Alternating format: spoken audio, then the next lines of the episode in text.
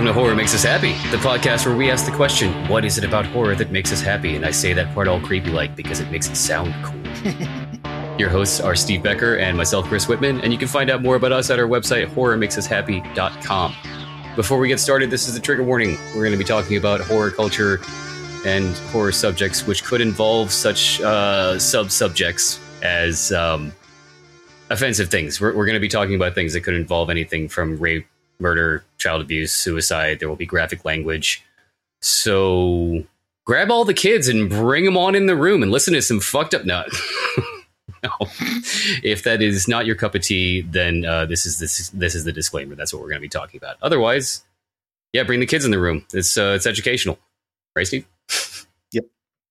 Uh, coming up in the future, we're going to be speaking with authors Hailey Piper, Max Booth III, and Sarah Langan.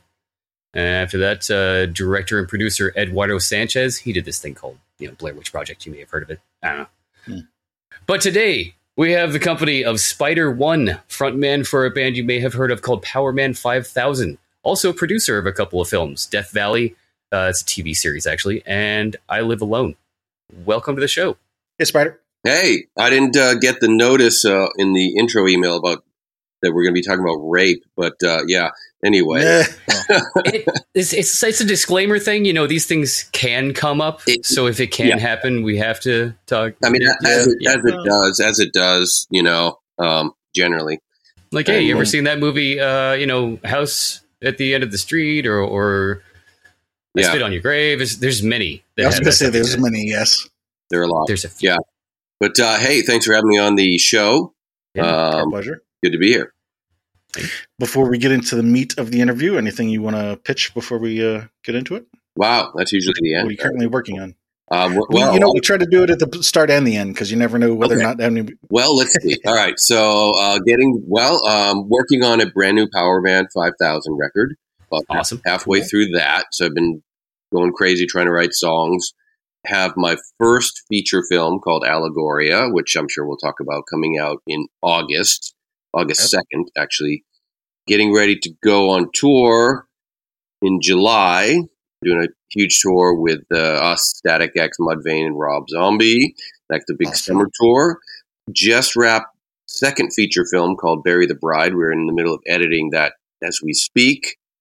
And in Nice. continuing our horror podcast called Bleeders Digest, which is a, a new original scripted, sound designed, acted uh, horror, scary story horror podcast every week. So Interesting.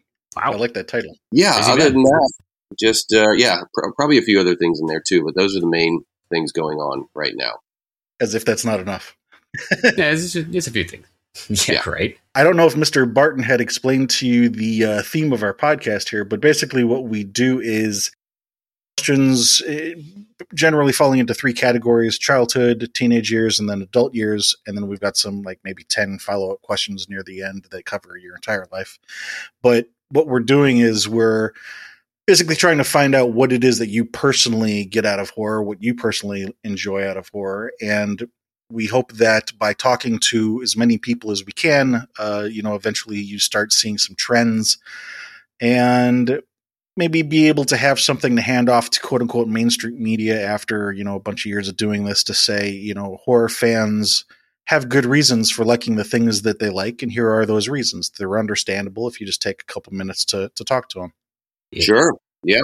So this is your sort of psychoanalyzing me today. A little Yes. bit. A little bit. Yes. Are you? Are, Am- you- are, amateur. are- are- amateur. are- yeah, I was going to say, are either of you qualified to do that? That's why I said amateur. uh, so so my background i um i have had a number of years of counseling and i'm just shy of 20 years in a 12 step program. I've written a book about the stuff that i've experienced and the things i've learned. Um, chris has got the horror background. He's a huge horror fan and uh, has a webcomic uh, that he draws as well as his normal horror stuff. Mhm. so between the two of us we uh, we cover both ends of that spectrum Nice. so, starting with childhood, what are some of your earliest memories of scary things? Uh, well, you know, it's funny. I I grew up in uh, a small town in Massachusetts called Haverhill, Haverhill, Mass, which was about uh, like 45 miles north of Boston. Uh, not a heck of a lot to do there. Um, you know, s- small factory town. so I think for me, you know, horror and uh, just entertainment in general, television, sort of like a window, TV and movies, music, comics, was a window to what is possibly out there in the rest of the world. Right. And, you know, I, I think I was, I, I, feel very fortunate to have grown up when I did, which is, you know, I was born in the late 60s, so I was very much a 70s, 80s kid. In, you know, looking back, I realized that so much of entertainment that was geared towards kids back then was very monster and music related, which oddly is, mm-hmm. you know, a couple of the things that obviously ended up being a part of my life forever. You know, and I think right. back, look, you know, whether it be the old Sid and Marty Krofft shows, Sigmund and the Sea mm-hmm. Monsters, uh, HR Pufnstuf. I don't know if anybody remembers this stuff if you're not old. Oh, yeah. Mm-hmm. I remember those. You know, or the Groovy Ghoulies or Scooby Doo and all this stuff. It was very, it was very much a combination of scary stuff and in rock music. Mm-hmm. Clearly, those things were, you know, as a little kid, some of the earliest memories of, you know, as well as um, I do remember we had a a, a channel, a local TV channel, uh, channel fifty six, and they would do a um, creature double feature on the weekends. Those were some of the, you know, getting to see. They would always play like Godzilla movies, or I was a teenage werewolf, or whatever, you know, King Kong, and so those movies too were certainly, you know, I would really look forward to every weekend watching whatever old horror movies they would they would run on on Saturday mornings. So um, those things I think certainly were the first, very first, you know, earliest things I can remember. Mm-hmm. mm-hmm. Yeah, it's like a time honored tradition. Saturday morning, Saturday morning cartoons, and then after that, Saturday afternoon local channel horror movies. Yeah, for mm-hmm. sure. And it's interesting when you think back of how. I mean, maybe it's the same now. I don't. I guess I don't pay as much attention to you know like children's programming, but there definitely seemed to be a just a a horror frenzy to everything, a bend to, to all you know most stuff. Yeah, yeah, like you mentioned, even like uh, Sigmund the Sea Monster and and uh, other such shows like that, like they were whimsical in children's shows, but then they had this huge hulking monster is like almost like a mascot. Yeah, you think of yeah. HR Pufnstuf with the uh, with the witch, tentacle. you know, with there was the witchy poo and her vulture uh, sidekicks, and it was you know kind of terrifying when you look back on it. You know, you know, we've talked to just over sixty people now, and I think you're one of the first people that actually focused on some of those things, like you're saying, HR Pufnstuf, and Sid and Marty Krofft specifically like I knew of them, but I didn't really watch those specific ones. I, Scooby Doo, obviously, that one trans, trans transferred over. Uh, did you you mentioned a bunch of different stuff, um, Groovy Ghoulies, double features, that kind of stuff. Did you have any particular favorites that you would try to seek out? You know, either every day or every week. I mean, yeah, I mean, I love those ones. I loved, like I, uh, I loved Godzilla movies when I was a kid, and I used to just play Godzilla with my best friend that lived around the corner uh, as early as like kindergarten. I just remember like, you know, you be Godzilla, I'll be the smog monster, and we would just go and like fight it out, and you know, um, so those were those were like this had a huge impact on me, and plus as a you know from as young as I can remember, I lo- also love to draw. So I was, you know, mm-hmm. so I would always try to recreate these characters. I'd have, you know, I still have a lot of my old drawing books from when I was a kid, and it's just filled with monsters and you know heroes. And because I, I, you know, I also got into collecting comic books at a really early age. Um, so all that all that Marvel stuff in the 70s and 80s had a huge influence on me in creating. And I I think for me, what you know, a lot of a lot of people grow up loving stuff or being inspired by stuff, but for me, I think it was the it was more of a launching pad to be get so inspired by this stuff that then you felt compelled to create your own stuff, create your own worlds, your own characters, which you know right. through the years has led to you know writing music and producing TV shows and directing movies and and it really does stem from you know I can probably count on you know the on one hand the the biggest influences in my life, and they would be, you know, would be stuff like Stanley, George Lucas. You know, uh, you know, you have these people that through their own creations, and it just it becomes ingrained in your DNA, and you just have no choice but to then pursue your own path it's not enough to be just a fan. You know, it's almost like it's your Right. your duty now to try to figure out a way to, for better or worse, contribute to the culture. You know, of Right. horror, sci-fi, genre stuff, and that you know that's the stuff that always meant the most to me. When you mentioned Stanley, were you talking about Kubrick? Oh no, I mean Stan Lee as yeah. Oh. but also Kubrick would be that would be much later. Obviously, you know, Mm-hmm. Kubrick is was you know has become as far as a filmmaker my fav- favorite director, and um, but yes, Stan Lee, meaning uh, you know Stan Lee, Jack Kirby, all Got those it. guys from Yep, yep. Marvel. Cool. I mean, I, I like to think I would be on a first name basis with Kubrick. You know, yes. Yeah, when you brought up the comics, I didn't know if you were going to go for like Marvel DC or like eerie, creepy Vampirella, but then I thought to myself, well, that might be a little.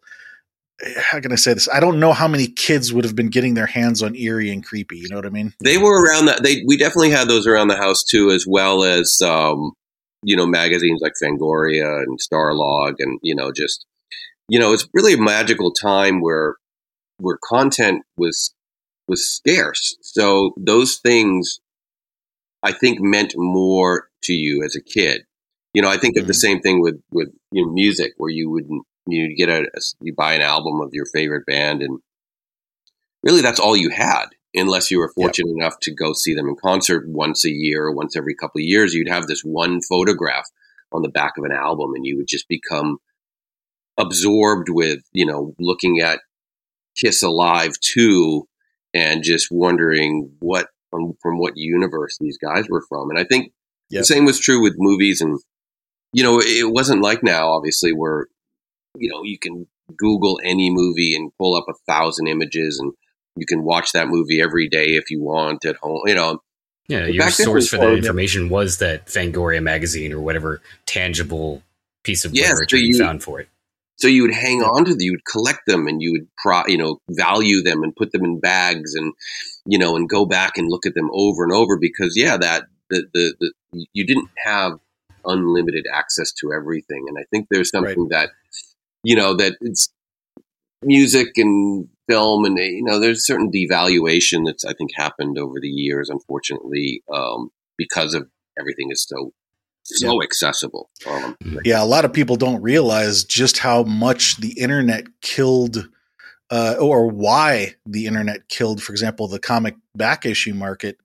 When I was in my early 20s, I worked for one of the largest uh, comic book stores in the world, uh, Passaic Comics, which, if you remember the comics from the 70s, you remember the middle two pages that were yellow Hmm. that listed all the for sale comics? That Oh, was okay. Passaic Bookstore. oh, gotcha. And what happened with the internet, especially eBay, is you know, previous to the internet, the way it worked was you could only get your comics mainly from your local comic book store or the conventions that might come around once or twice a year.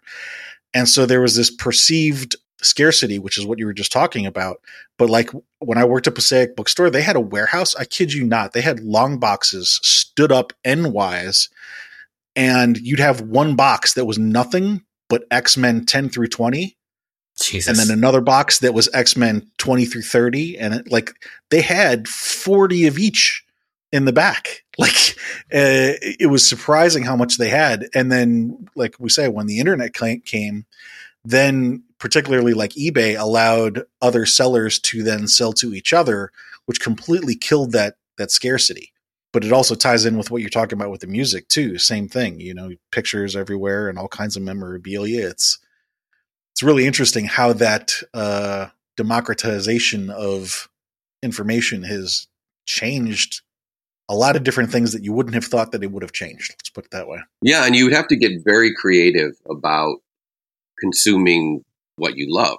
Yeah. I remember I've told this story before, but I I remember very clearly because Jaws was one of my favorite, still is one of my favorite movies of all time, and I would I would sit with a cassette recorder and just record the audio of Jaws, Hmm. so I could listen to it on my on when the movie wasn't on. I would just listen to the audio, and I, I there was probably a point at you know when I was ten or something.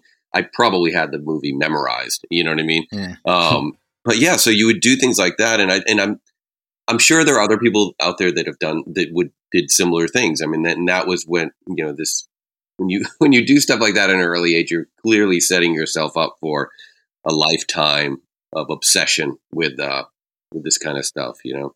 Yeah, yeah. So, did you have anybody in your um, immediate friends or family circle who was also a big fan of horror? Well, yeah. I mean, my brother, my older brother, Rob. oh yeah, that guy. I, yeah, that, that guy. Very, You know, it's funny. Hard way to bring that up, but I mean, yeah, clearly, like that is a you know we um you know we're only two years apart in age, so we we really Mhm. grew up discovering and loving the same things at the same time. Mhm. But yeah, so he clearly was you know uh, you know to even a higher degree of you know obsession than than I was because I was you know at a certain age I think more interested in going out and getting in trouble and causing causing spray painting the school and stuff like that. Um, As you do. He, he remained uh, vigilant in his staying in his room and reading Fangoria. Mm. Yeah, but we obviously we both you know have a lot of the same loves and interests, and you know um, that goes without saying, I suppose. Yeah, Yeah, it's kind of funny. I intentionally try to do as little research on our guests as possible because I want to have, you know, a clean slate when it comes to interaction and whatever you say triggers whatever it does in me.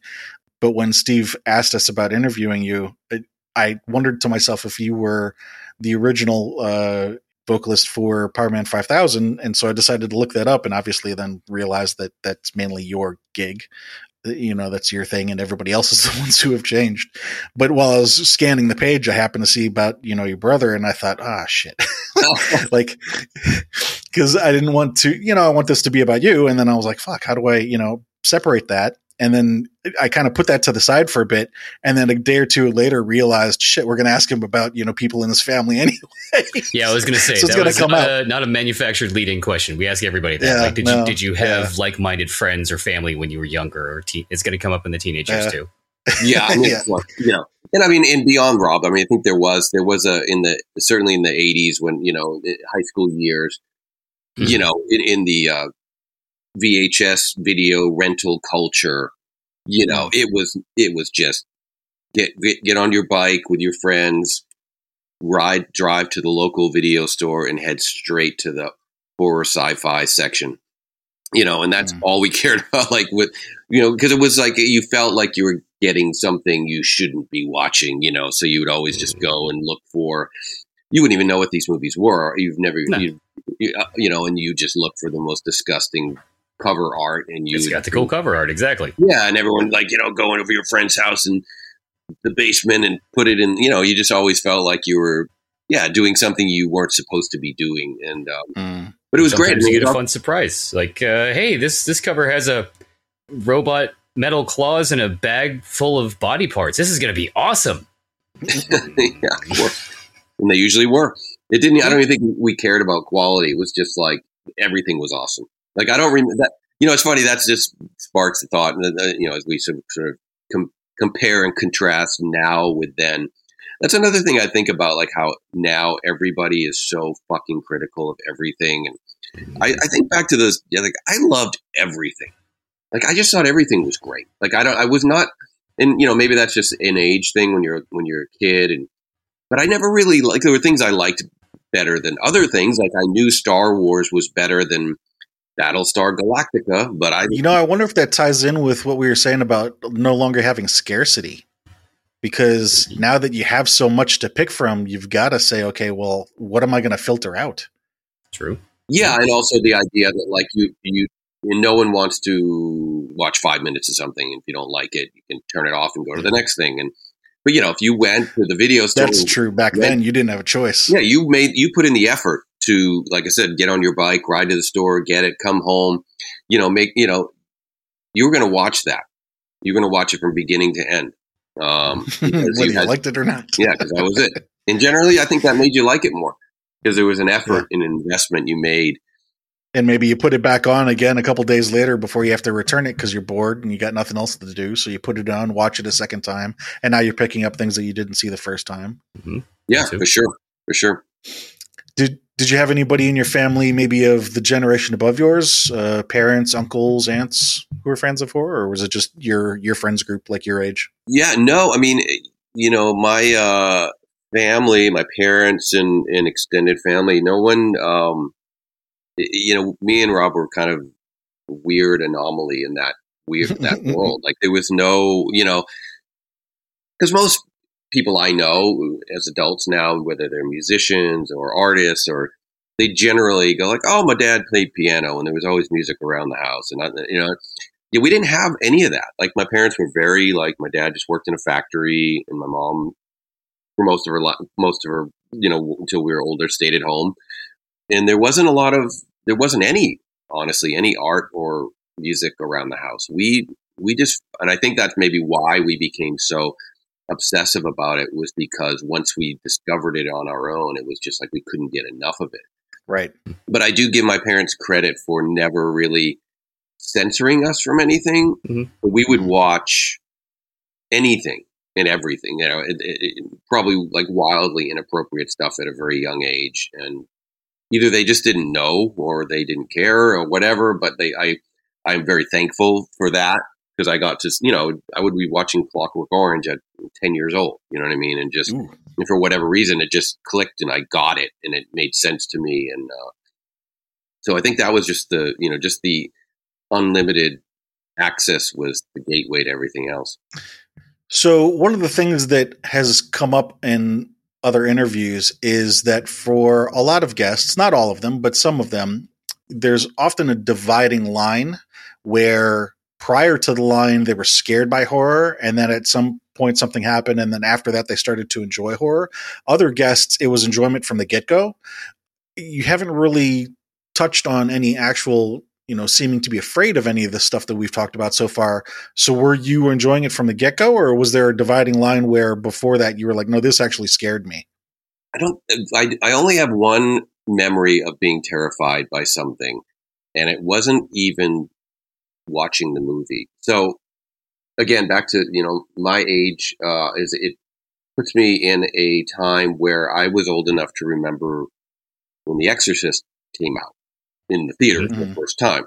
And so when that came out, there was so much um, talk about what it was doing to people, and people were having nervous breakdowns. And I remember a friend of mine, his mom went to see it in the theater, and apparently just lost her mind, like hmm. completely broke down. And so now I've got this movie that is just there's you know you're ten years old or however old I was, right? Just like this is what what is this thing, you know?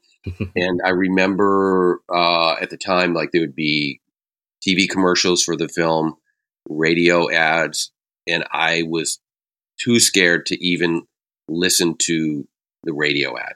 And I, I have a distinct memory of being a little kid, sunny day, summer day in the in the driveway playing basketball with listening to the radio and a radio ad comes on for The Exorcist and I just haul ass and run in the house and like hide. Like, nope, big old yeah. and nope. And so it just became this thing. So it took me a while. I don't. Rem- I honestly don't remember the first time I saw it. Uh, and since I've seen it, you know, ten times. But um, but it really affected me, and and that was more just the just the uh, the hype, the hype, yeah. So that was the only time I think I was ever afraid to mm. to watch something. Also, being that your uh, your friend's mom was terrified by it, it sounds like that kind of brings it home. You know, it, it, it you know someone who has been affected by this, right? Yeah, and it takes on this other, you know, this otherworldly quality where what if it what if it does that to me, and what if I, you know, or mm-hmm. I watch it and become possessed by the devil. you know, you start, you know, I think that's what people were actually afraid of, mm-hmm. right? Yeah, that too, because it was like it, it wasn't werewolves or aliens; it was uh, satanic possession, which kind of is a real thing in some people's faith. Yeah, and another movie. I think another movie that I and I was talking about this with somebody the other night about. Um, there really hasn't been a movie, a horror movie, and I guess I consider this a horror movie that has affected the fear of culture more than Jaws, mm-hmm. because I don't think that any of us go in the water without hearing that music or thinking about the potential of a shark. You know what I mean?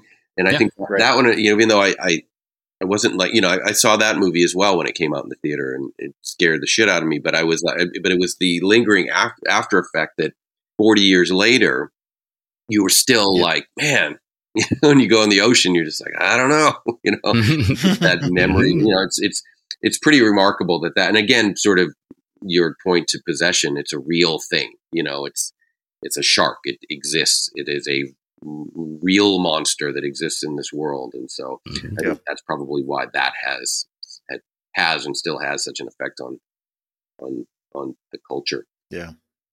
Slight change of gears. Did you participate in Halloween uh, as a kid?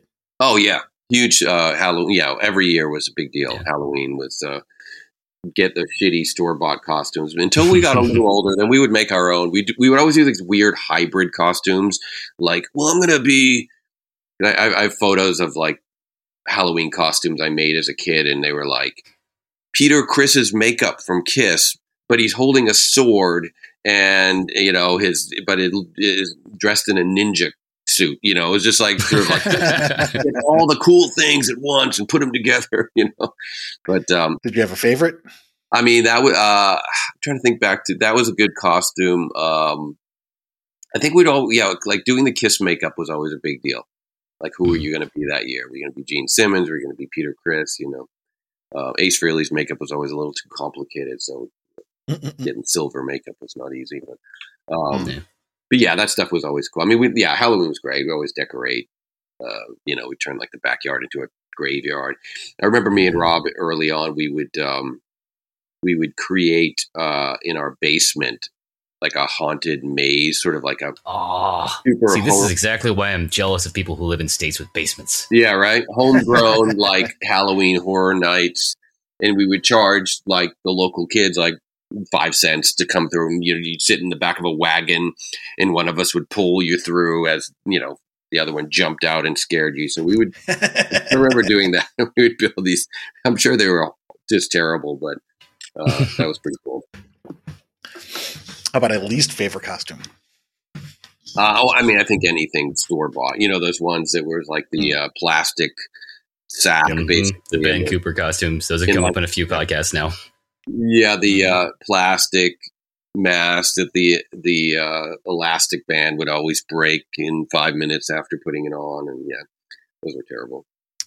You mentioned the kiss makeup. Did you enjoy the process of getting dressed up, or was it was it just because you were a fan of Kiss, or or were you enjoying the process of doing the makeup stuff? Yeah, I think the I, I think it was both. I mean, obviously, I was a big fan of the band as a kid, but I think that that was another thing uh, that was really intriguing. Was you know because because you know at this time, going back to horror in particular, Fangoria, and they really they would really uh, they would really focus on effects and gore and Mhm. effects artist and it was a you know you started to get to know like oh you know Tom Savini I know that name or you know these, these guys would start to become you know just as sort of famous as the actors in the movies and you would and I and I think that wasn't that was um of interest to me and I know Rob too like just to try to build stuff or to make you know Mhm. recreate a, a like a makeup thing. I remember one year Rob built a Darth Vader helmet out of like milk cartons, you know, and like Hmm.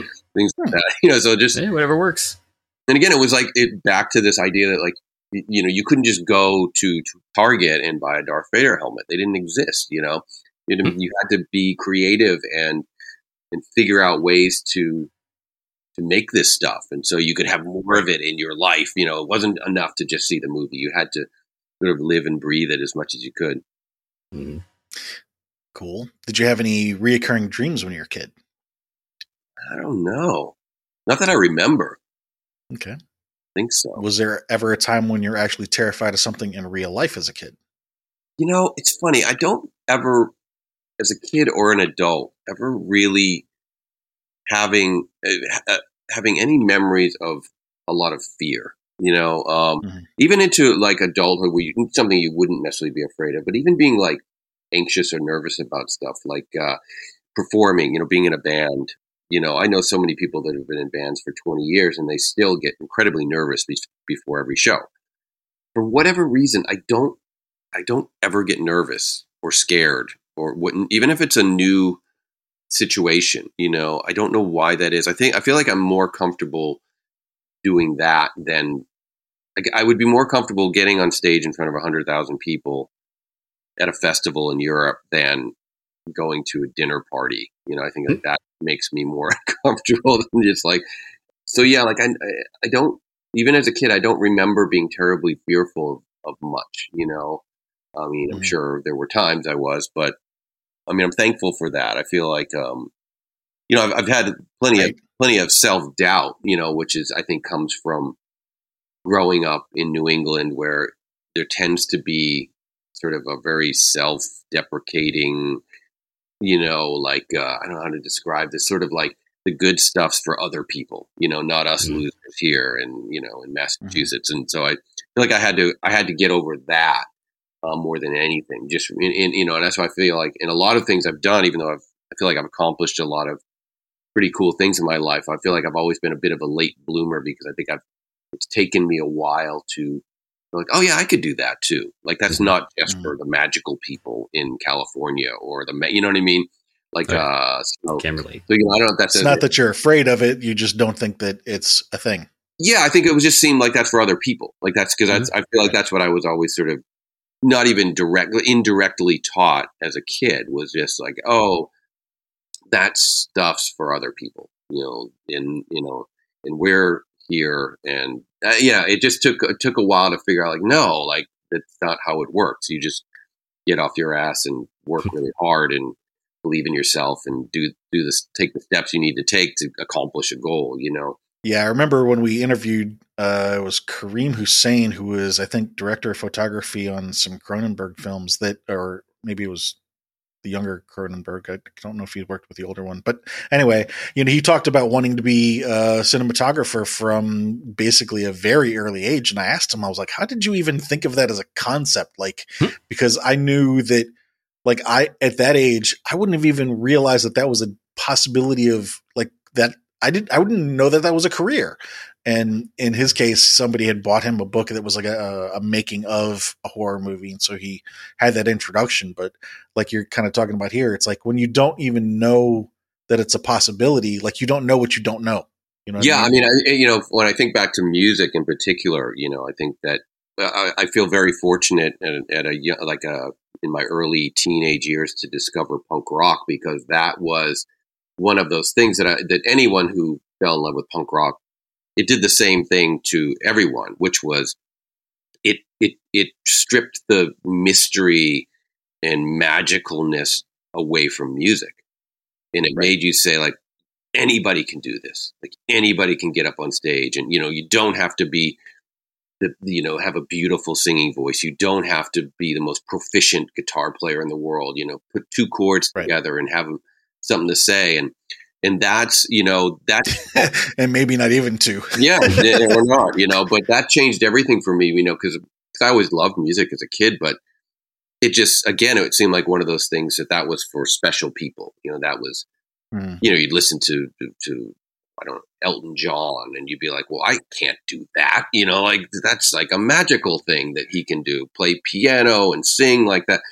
But then you find the Ramones or the Sex Pistols or the Dead Kennedys or Black Flag, and you're like, wait, Yeah, you're like, but I could do that. You're like that seems a little bit more achievable and it's fucking Right. cool you know and so it's like right. that was and i think that you know that the, the punk rock um the diy punk rock aesthetic that i that just became the most important driving force in my life has has then translated to everything i do How old were you when you discovered that? i mean i was probably 13 or 14 Okay. right at the beginning of probably yeah so probably freshman year in high school starting to find these bands and uh, going to see these bands play at all ages shows in boston i would take the train in on sundays and and i would just my mind was blown that this entire culture existed and all these bands were like doing it themselves. They're making their own records pressing their handing them out in the parking lot.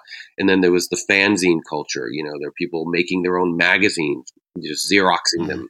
And it just Mhm. you know that to me was the biggest lesson in life. And I- i don't think if i if i hadn't fallen in love with that music and that scene i don't think i would have accomplished anything in life. Because it just Mm. it was it was the only thing that taught me that you can do whatever you want. You don't have you don't need permission to start a band. You don't need permission to make a record. You don't need permission to make a movie. You know, you just need to do it. Get off your ass. Stop making excuses. Stop coming up with the 50 reasons why you can't and just figure it out. Right. And it, yeah, it all comes from, it all comes from finding punk rock. This kind of ties in with moving into the teenage years, which we're about ready to do anyhow. Um, what it's making me wonder is, you know, in the past, some of the people that we've interviewed, some people horror has been with them through their entire life. Some people through their teenage years they kind of divert into other things particularly music and then come back to horror maybe in their college years or adult years. Was horror always in your life through the teenage years or did you divert and then come back to it? I mean yeah all that's everything remained but i think that you do go through phases where things are more important at a certain point in your life. I mean comic books for instance were very important to me at a very young age but then as i, I kind of grew out of it always remain had a love for it in the art, you know, particularly the art. And you know, if I even when I didn't actively collect comic books, I would, if I saw a comic shop, I'd always go in just to look around. And the same thing with horror. You know, it, it was always there. You know, but it might take a particular movie to come out to like reignite my enthusiasm.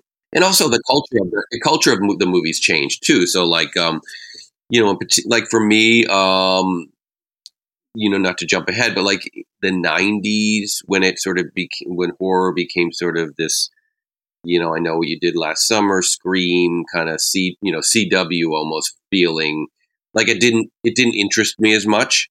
But then fast forward, horror culture changed, and then you know more recently, you know, people I guess I call it elevated or art horror, things like Hereditary, you know, started to like whoa, like this feels more in line where my head's at now, you know. So, you know, going back to younger years and teenage years, I think with the explosion of Star Wars um, and Alien and all these, you know, science fiction for a while that really took the front seat. You know what I mean? Mm. Because that, you know, that became such a huge thing in TV and movies. So, so yeah, to answer your question, I mean, it, it, it was always there. Uh, just you know, certain waves of things would, would sort of take precedent over other things.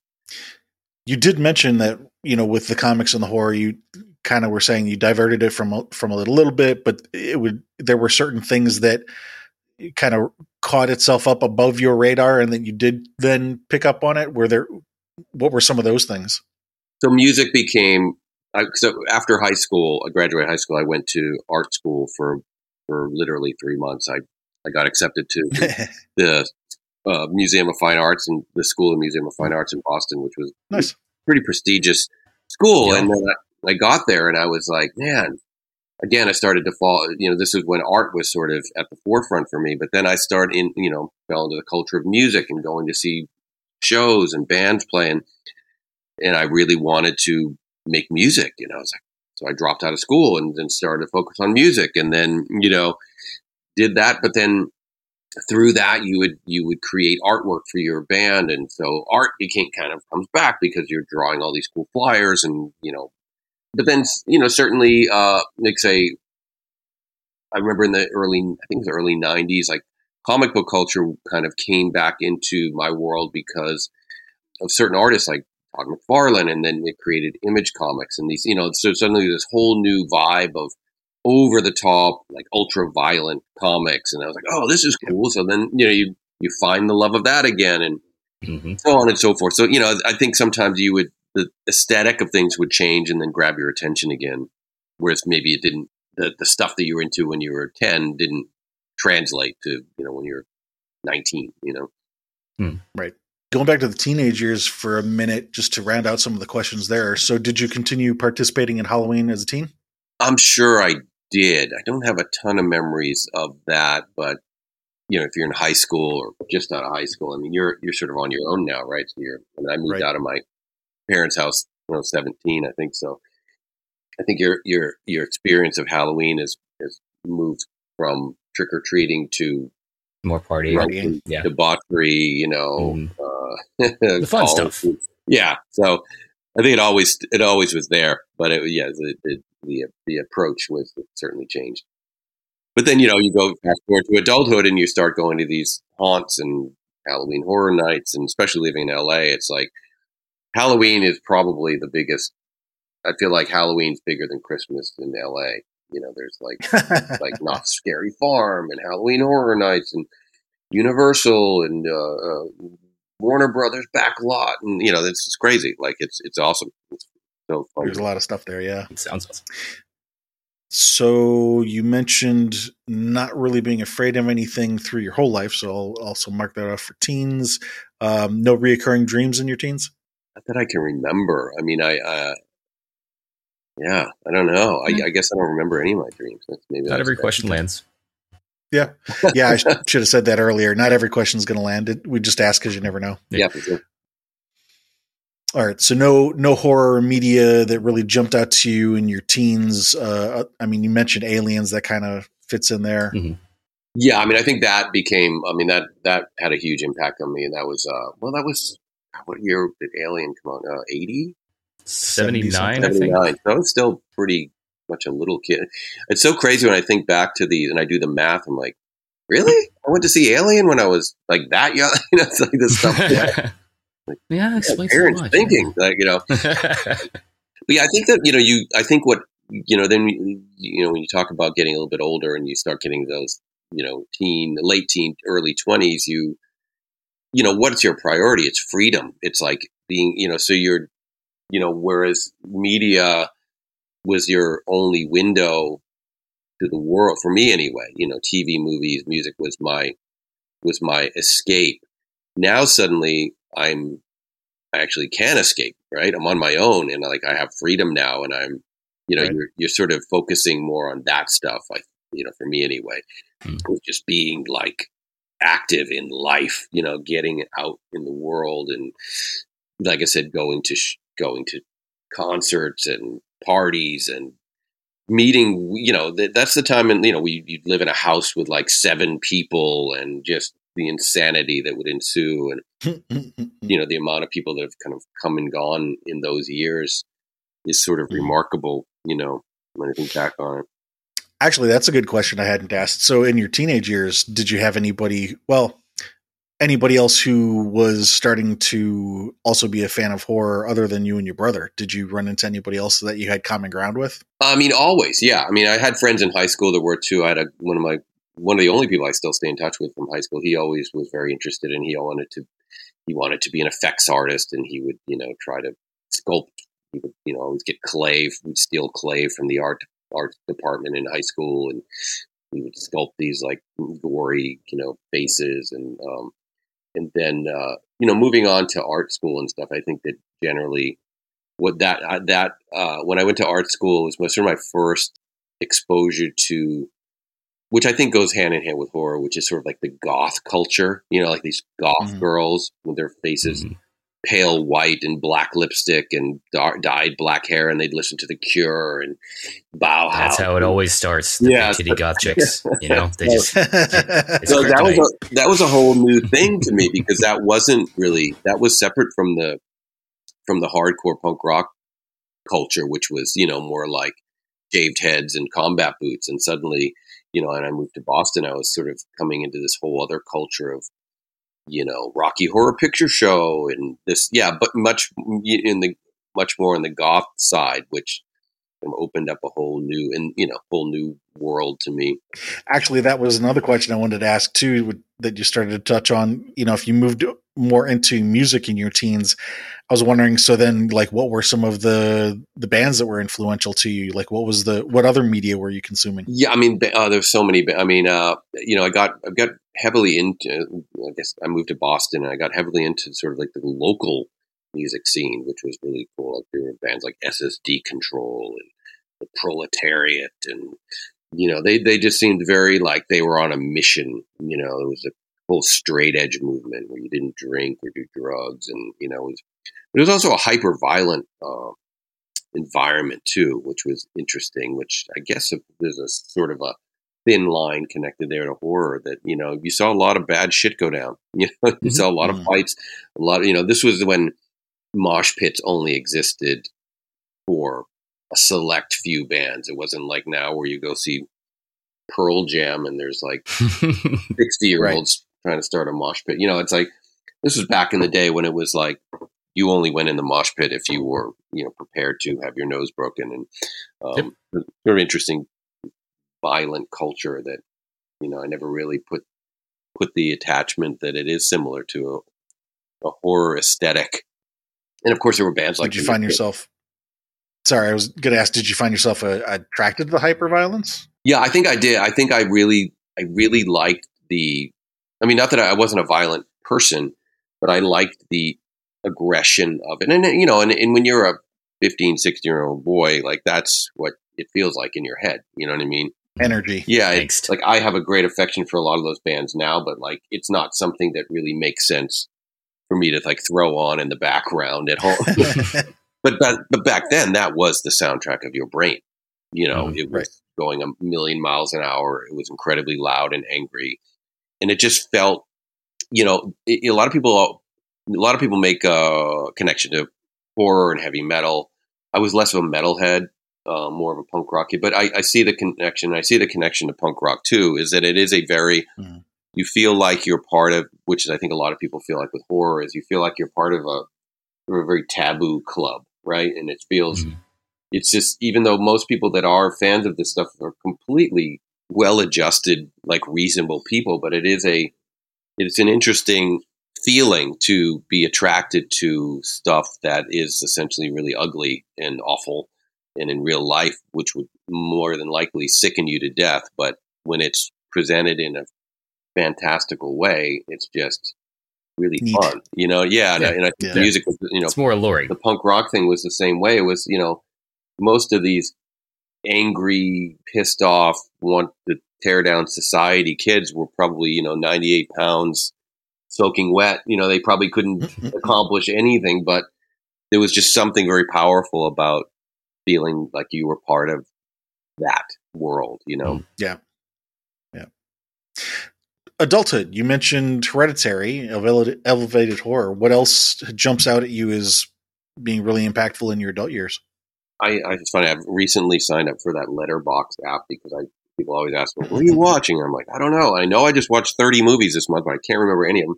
But um, you know, I think that I I still go back to my favorites. You know, I still go. You know, The Shining is, you know, is always never lost an ounce of impact. You know, since I saw it as a kid, and when if I watched it today, I, I, there's there's always films I'm seeing that that have impact. Like anybody, I I, I, I still love a, a fun, ridiculous slasher movie. You know what I mean? But I do tend to lean towards stuff that maybe feels a little bit more adult. I don't know. Is that a bad word? I don't know. you know, but no. Southern no. the the Lodge. More rated R. Yeah, like have you seen the Lodge? That was really good with uh Yeah, that was a good one. Riley Keough. The end. Like, no, no, there's no happy ending. You're no. fucked. Those kind of uh, I, I, just like that. I like that quiet you know, the, because you know anybody can manipulate an audience with a with a loud jump scare or hyper gross. Like we watched the other night, we watched the sadness, which was a, a mm-hmm. incredibly gory zombie. Oh yeah, yeah. I finally just got around to watching that myself recently too, and that's um, yeah, they push some envelopes. It's insane, like insanity, right? Like, which I which I love and appreciate, but I do like I just I do like an uncomfortable tone, like that to me. Mm. You know, as a kid, I used to watch um, uh, Night Gallery, which was the sort of lesser known Rod Serling show. Yeah, that was the one that was uh, similar to Twilight Zone, and he would just walk past paintings and each one had a story? Yeah, so it was sort of like the horror version. If if if Twilight Zone is sci-fi, then Night Gallery is horror. But and they weren't particularly like exciting uh, stories or gory stories or but there was something, uh, especially when you're a kid watching it, something uh, um, undeniably like adult feeling about them, which is hard. I don't know if that makes any sense. So that in itself made it feel uneasy, you know, to me as a kid.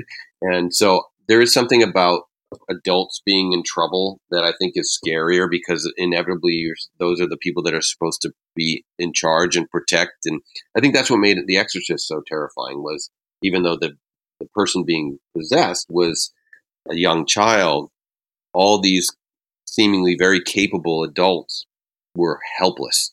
You know, and I think there's something about that that's really scary. So I think, hmm. you know, I know I'm, I'm, I'm rambling, but um, For me, it's about a tone and Mhm. making you feel uneasy in the moment, and I think that's ultimately the the scariest approach. You know that Mhm. you take. Not so much the jump scare or the terror, just the like, like you said, the discomfort. Yeah, I mean, because I think the other stuff is is effective, and, and but it's also easier to accomplish.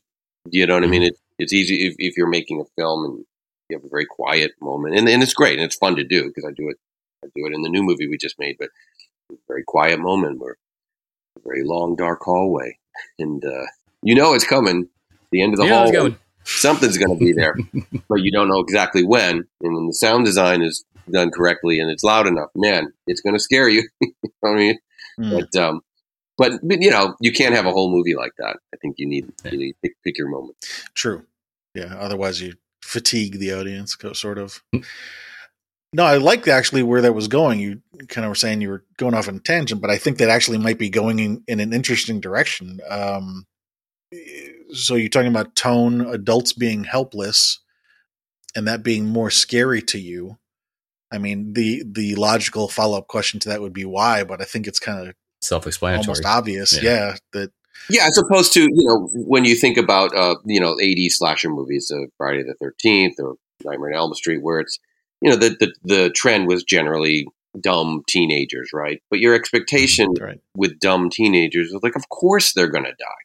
They're dumb teenagers. Like they have Yeah. no, Right. they don't have They're the sex in the woods. They're gonna die. Yeah, so so you've you've eliminated a certain level of fear because so, so now it just becomes about the gross out moment or the jump scare because but you know when you do put people in uh, you know a, people that like I said are, are are seem very capable in life and should be able to and just can't. You know I think there's something really powerful about that. You know Alien was like that when you, you know the I I loved Alien in the sense that where the crew of the ship it was such a unique unique casting you know?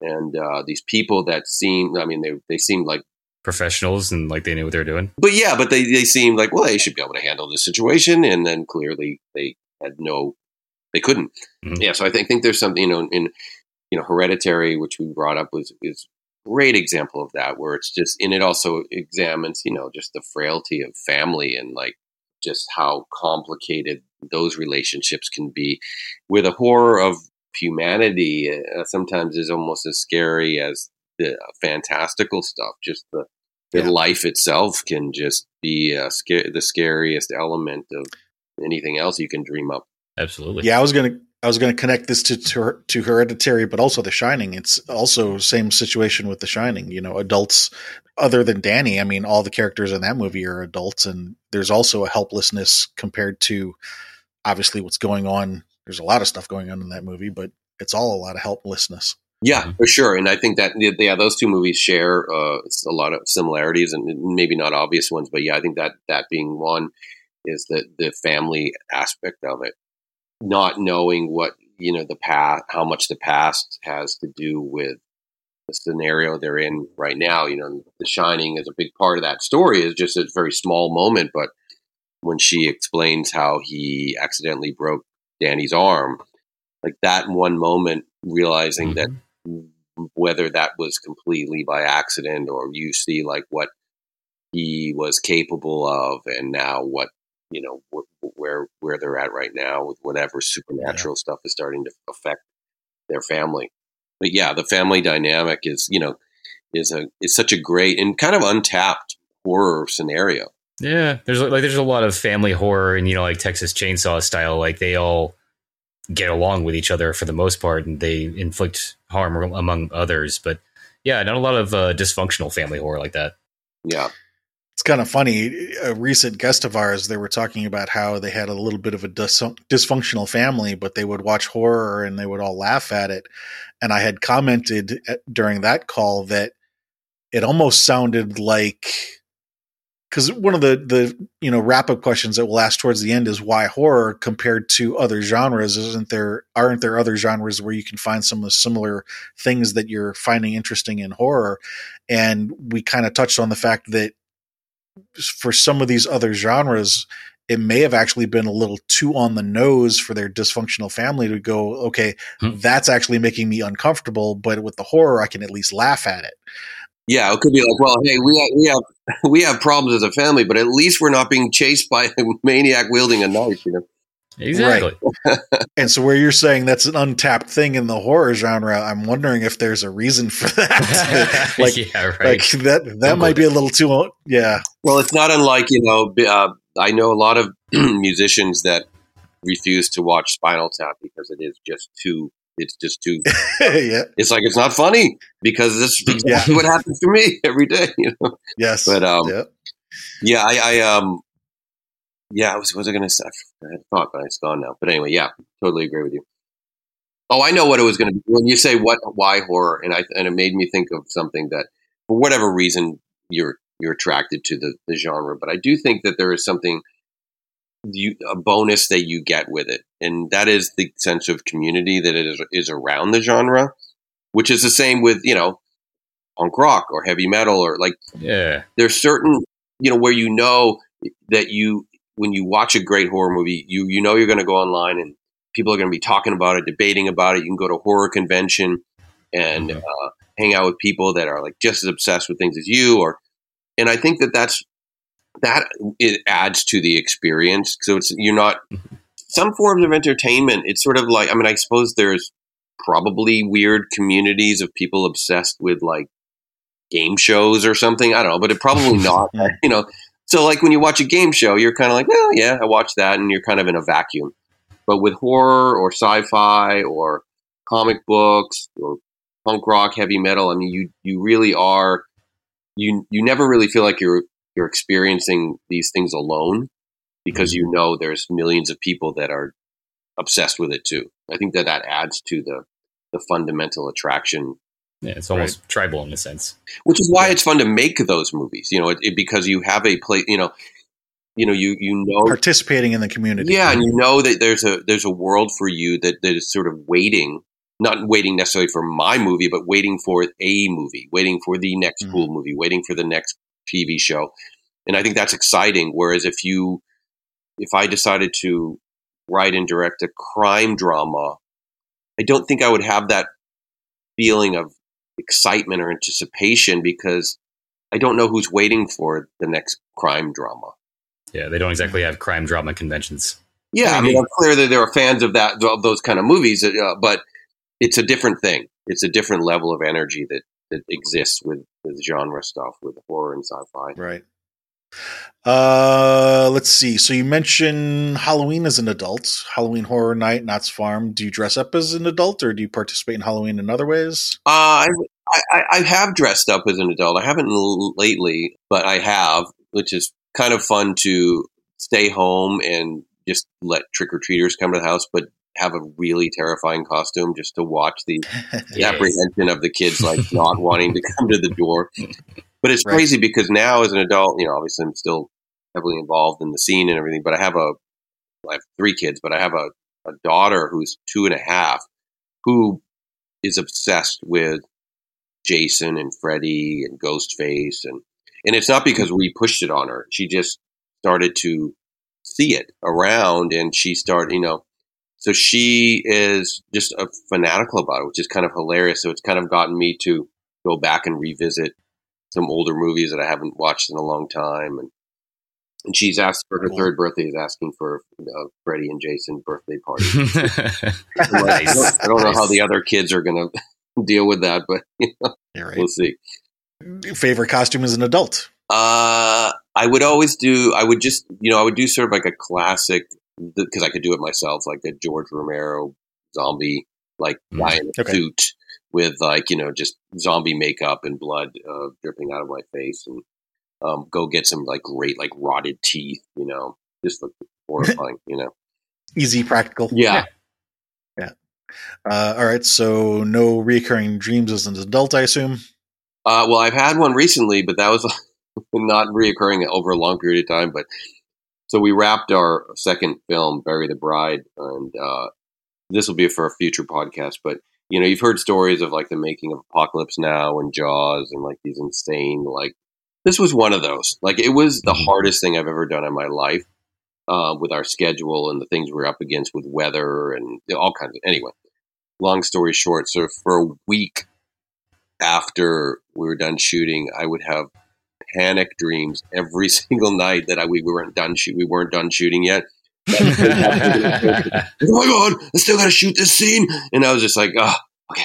And you'd sort of come out of your fog and like, okay, we already finished. We're good. I'm good. and I, I, kid you not, every single night for a week straight, just, just like, like you're fucking uh, the actress for Sally from Texas Chainsaw when she when she did the last scene. She's actually that yeah frantic because she realized like she thought they had wrapped. And they're like, now we're gonna cover you in blood again. no, I had uh, I had uh, an actress on the latest film have like a panic attack, and we had really? a we had a very near miss with a rattlesnake, real rattlesnake. Oh. We had uh, hurricane force winds from the Santa Ana. We shot out in the desert, so and then like freezing cold nights with the actors covered in blood and buried in the ground. It was just insane. Like in, in our shooting schedule was all night, so we are shooting from 4 p.m. to 4 a.m. But being the producer director, I was first one in, last one out. So mm-hmm. every single night, getting home and sun is fully up, birds are chirping. Now you have to try and decompress, go to sleep for a couple of hours, and do it again the next yep. day. And yeah, it was it was insane, like full insanity. But I think it added to the vibe of the film because I think everybody in the movie is by the end, by day six or seven, is completely lost their mind. Yeah, right. I can appreciate that. I worked third shift for a couple of years, and like you say, it it wears on you. Yeah, it's a different. It it your your whole bio, body clock is upside down and inside out. Yeah. yeah, you start to. And I wasn't even shooting a horror movie, yeah, so you just working 7-Eleven. No, actually, that was working IT, but eh, that's a whole other conversation. Yeah, I don't know which is scarier. Hmm.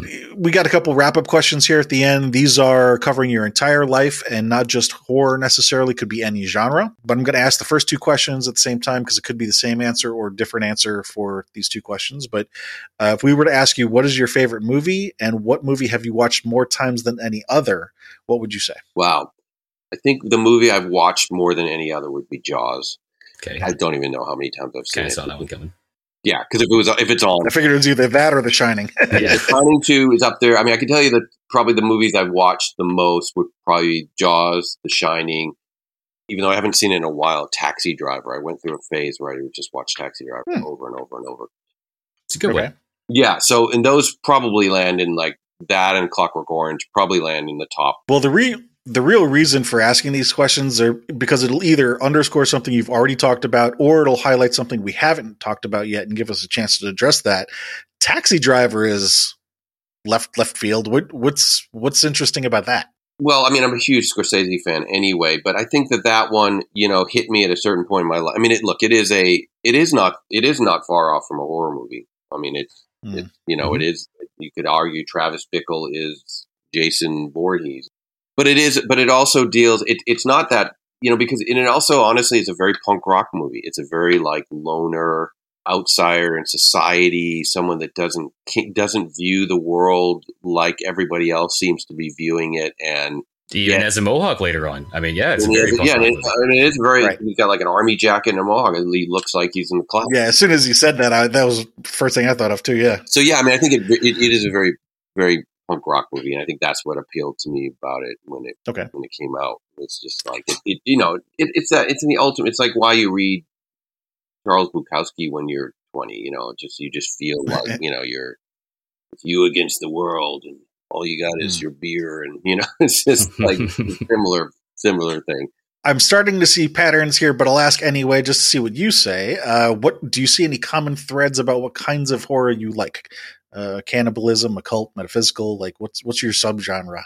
You know, I I do love all. There's there's great ones in every genre, subgenre. I mean, I do, but I do like. I think uh, ultimately anything that feels real. I can buy any premise. You know, just throw any weird premise you want at me. Someone's possessed, or there's a zombie apocalypse, or whatever. I'm on board. I'm good. You don't even have to explain it to me. But the rest of it, I really want to feel realistic and I true to life. It could actually happen. Yeah, so I think that I think all the movies that I love, whether it's Jaws or Clockwork Orange or Taxi Driver, I think it you know, all very different premises and worlds, but in the heart of it, they all feel very realistic.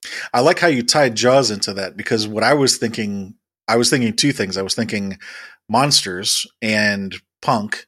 And when you said anything realistic, I said, okay, well, that there's a tie in there with punk because that's usually very realistic. It is based in real life, but I like how you tied Jaws in with that because, eh, like you said, j- sharks are real. That can really happen.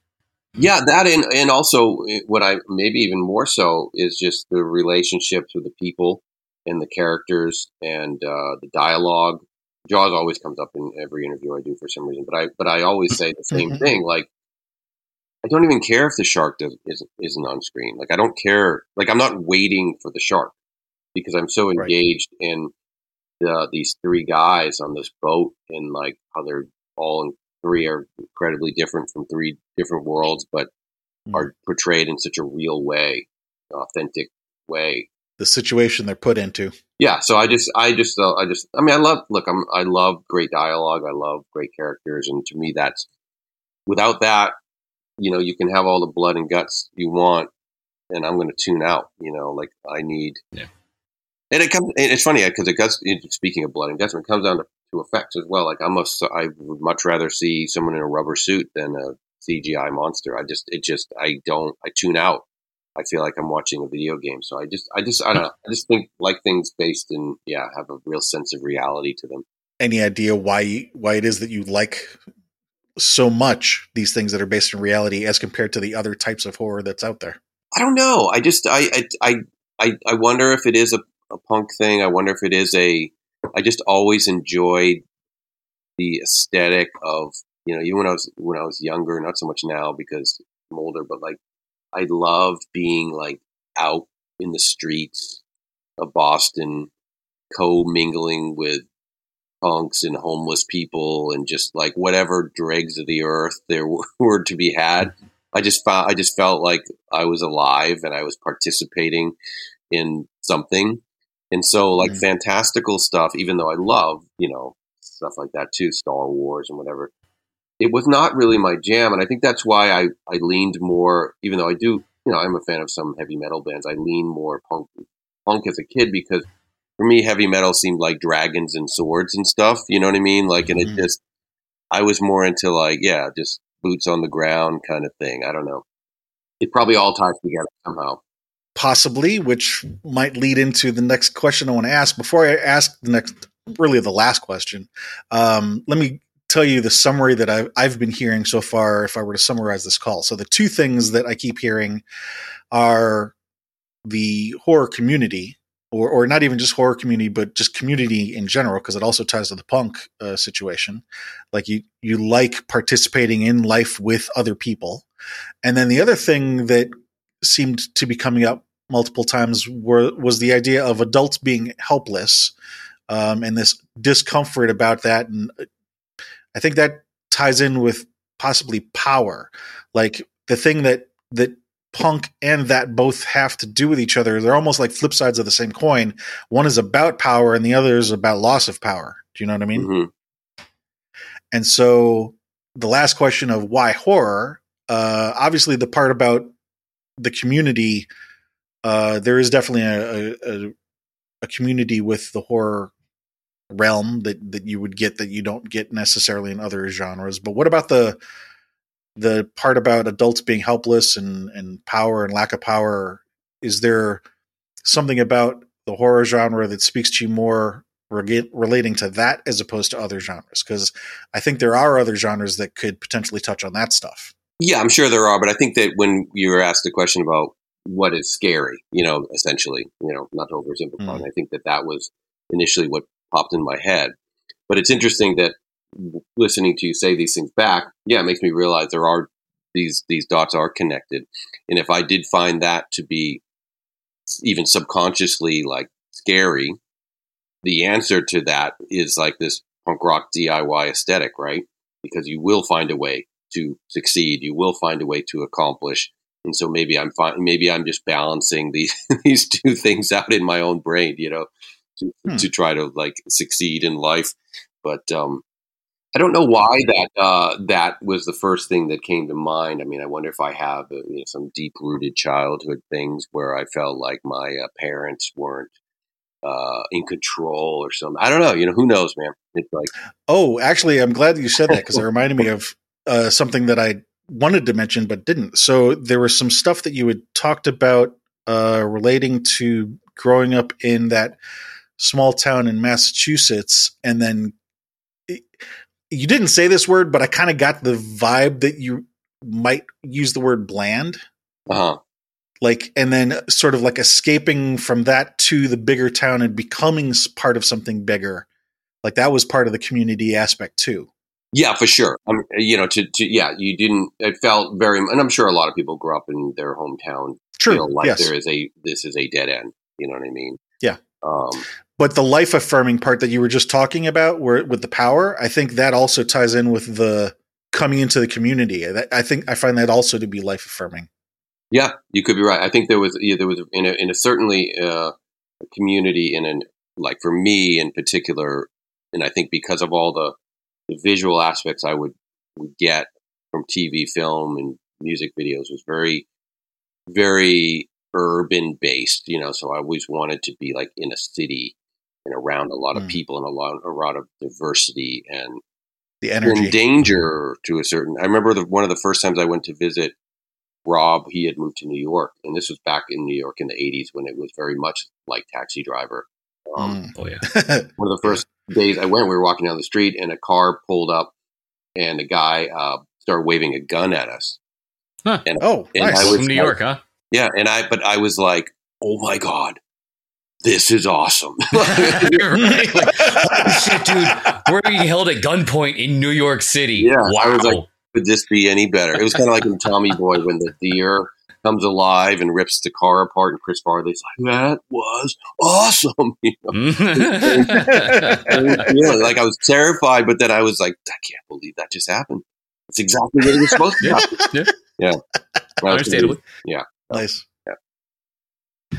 Cool. Well, I I think unless you know, that I guess real last question is: Is there anything else that you can think of that we haven't talked about relating to this stuff that you think is relevant? I don't know, man. This was far this as- was a. I, I'm I'm pleasantly surprised. I didn't uh, just like you didn't do a ton of research about me. I didn't do it. I didn't know what I was in for, and uh, so a lot of podcasts, you know, are just kind of like shooting the shit about whatever. And I thought it was just pleasantly uh, surprised that we're we're diving this deep. So this was just kind of fun. Hmm. Uh, now I'm Yeah, all yeah. day. Though, I'm going to be like thinking about myself a little differently.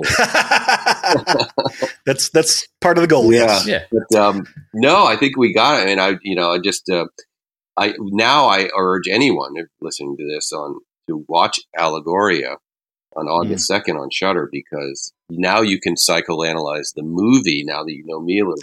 There you go. Yes. Yeah, you can kind of use this as a, as a guide as you're watching the film. By the way, I did Yes. look that up, and uh, I love the cover art. It's awesome. Oh, okay. Well, Allegoria is a story. I mean, it's interesting because it is about it's a it's it's it's a horror movie, but it it, it functions in the world of art. So um, Hmm. it, it deals with all these these uh you know these different art forms. Hence and the title. Yeah. So uh, you know, there's a, a story about a, an actor, a story about a painter, and um, Okay. and I think that what's interesting about that is I, I because when I when I was writing the movie, I was started to realize that a lot of terminology in that's used around art is very similar to horror. You know, like the tortured artist, right? The suffering for your art. You know, sell your soul for success. And I and it's just sort of like Mm. The you know this this idea of being you know haunted by your own ego and insecurities and so that's what this movie dives into. It's very like a you know so these you know of course it, because it's a horror movie we take these these manifestations to a whole other level of horrible things that happen to these people but so yeah it's an interesting uh, connection to all the things we were talking about just this this self-realization of certain things if you are trying to live a creative life There's some lyrics I wrote many years ago that included the line, I'm only creative when I cry, when a piece of me dies. Yeah, yeah. Well, that could be the that could be the uh, poster tagline for Allegoria. Mm. Yeah. oh my god! Well, thank you very much for your time. I, you know, I was going to ask you if you wanted to plug anything on the way out, but you kind of touched on that already. with but it. Yeah. What else did you say you were working on? You get the podcast. Yeah, Um, we've got a podcast called Bleeders Digest, which is great original scary stories. It's D I E Jest, by the way, if you look it up. Bleeders Digest, get it? Ah, Ah. even better. Yeah. Pun and Nice. a, it's like a pun within a pun. Yeah, and Yes. then uh, like I said, Allegoria is my first feature that's coming out August second. It's going to be in a Shudder exclusive. I don't know if anybody, if you don't know what Shudder is, it's a basically like the horror Netflix. Streaming. Yeah, so it's a streaming Yeah. platform, but it'll also be available via VOD and all that kind of stuff, and probably maybe some limited theater stuff to be to be announced. Cool, cool. And then, um, yeah, just wrapped the second feature called Bury the Bride. And that will be out whenever it's done. And uh, see us on the road this all summer long on the uh, Freaks on Parade tour. Yes, Yeah. that sounded good too. Yeah, that'll be fun. Well, again, thank you for your time, and thank you to anybody out there listening. Um, before we end the call, I want to share with you something funny that happened after the call finished. So, after we got done, we all hopped offline and went about our business. I started editing the episode. I got about halfway through it and decided I was going to go lay down and take a little bit of a rest because I didn't sleep too well the night before. So I'm laying there in bed, thinking about how fun the call was and how how well it went and how it had a nice summary at the end. And I started reminding myself of what that summary was. Punk rock equals energy and power. Helpless adults equals loss of energy or power. Wanting to be part of a community, something larger than yourself, again, equals energy and power. And that's when it fucking hit me. Dot, dot, dot. Powerman 5000. It was right in our fucking face the whole goddamn time. I was so fucking pissed. I had to get up, send a message to Chris and to Spider, and share with the, that with them. We were we were so pleased at how well the conversation went and how nicely it turned out at the end that we missed the last little linchpin that would have brought it all the way home. Uh, well, that's what happens sometimes. You don't think about it until after you're already done. And as that saying go in French, the spirit of the stairs. You uh, you don't think about it until you're just about out the door. Oh well, better late than never, right? Well, again, thank you for your time, and thank you to anybody out there listening. Um, please do come visit us at horrormakesushappy.com. We've got a list of people there that we'd like to interview. Uh, let us know if there's anybody you'd like to have added to the list, or if you can help us get in touch with any of those people. Other than that, uh, if you like what we're doing, just tell a friend.